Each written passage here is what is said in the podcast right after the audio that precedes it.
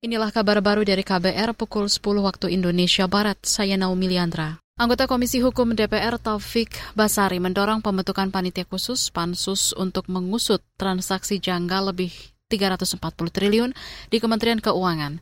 Anggota fraksi Nasdem itu mengatakan perlu ada kejelasan data transaksi tersebut. Dorongan ini disampaikan Taufik Basari saat rapat kerja dengan Komite Pencegahan dan Pemberantasan TPPU kemarin. Mohon 349T ini kita pastikan berapa angka final yang belum diproses ataupun yang masih kita akan kejar sebagai pengawalan untuk kita semua. Dan saya berharap nanti kita semua uh, kita bisa mendorong dan mengawal ini dalam bentuk pansus. Ya kalau ada pansus nanti antara uh, komite dengan Menteri Keuangan dengan PPATK bisa kita bantu kita kawal ya untuk membongkar ini semua karena memang tujuan kita ingin membongkar semua. Mudah-mudahan angket untuk membentuk pansus ini bisa disetujui oleh kawan. Anggota Komisi Hukum DPR Taufik Basari mengatakan transaksi mencurigakan itu bisa menyesatkan publik jika tidak diusut secara gamblang. Kita ke lantai bursa, indeks harga saham gabungan IHSG dibuka menguat tipis 5,22 poin ke level 6.804. Di awal perdagangan, nilai transaksi menembus 570 miliar rupiah.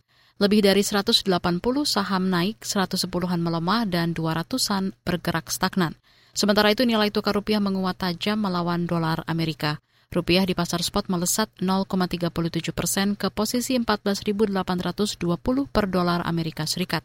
Ini merupakan rekor terkuat rupiah di tahun ini. Sebelumnya rupiah pernah mencatatkan penguatan signifikan hingga 14.830 per dolar Amerika Serikat pada 2 Februari lalu. Kita beralih ke informasi mudik lebaran. Saudara, fasilitas tempat istirahat di Tol Cikopo Palimanan atau Cipali, Jawa Barat akan ditambah. Peningkatan fasilitas dimulai dari perluasan kapasitas parkir hingga penambahan jumlah toilet.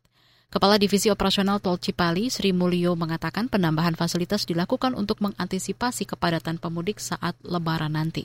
Jadi sirkulasi atau siklus uh, parkir di rest area itu kita kita kita benahi ya dari tahun lalu lah upaya yang lain kita yang kedua itu melakukan uh, perluasan area parkir ya di khususnya di tipe B itu hmm. kita lakukan uh, perluasan area parkir tambahan kapasitas yang biasanya tadinya cuma bisa menampung ratusan kendaraan itu sekarang sudah hampir tiga ratusan lah kendaraan per rest area yang tipe B khususnya. Kepala Divisi Operasional Tol Cipali, Sri Mulyo, mengatakan pengelola tempat istirahat juga akan bekerja sama dengan Korlantas Polri untuk membatasi waktu pengunjung di rest area.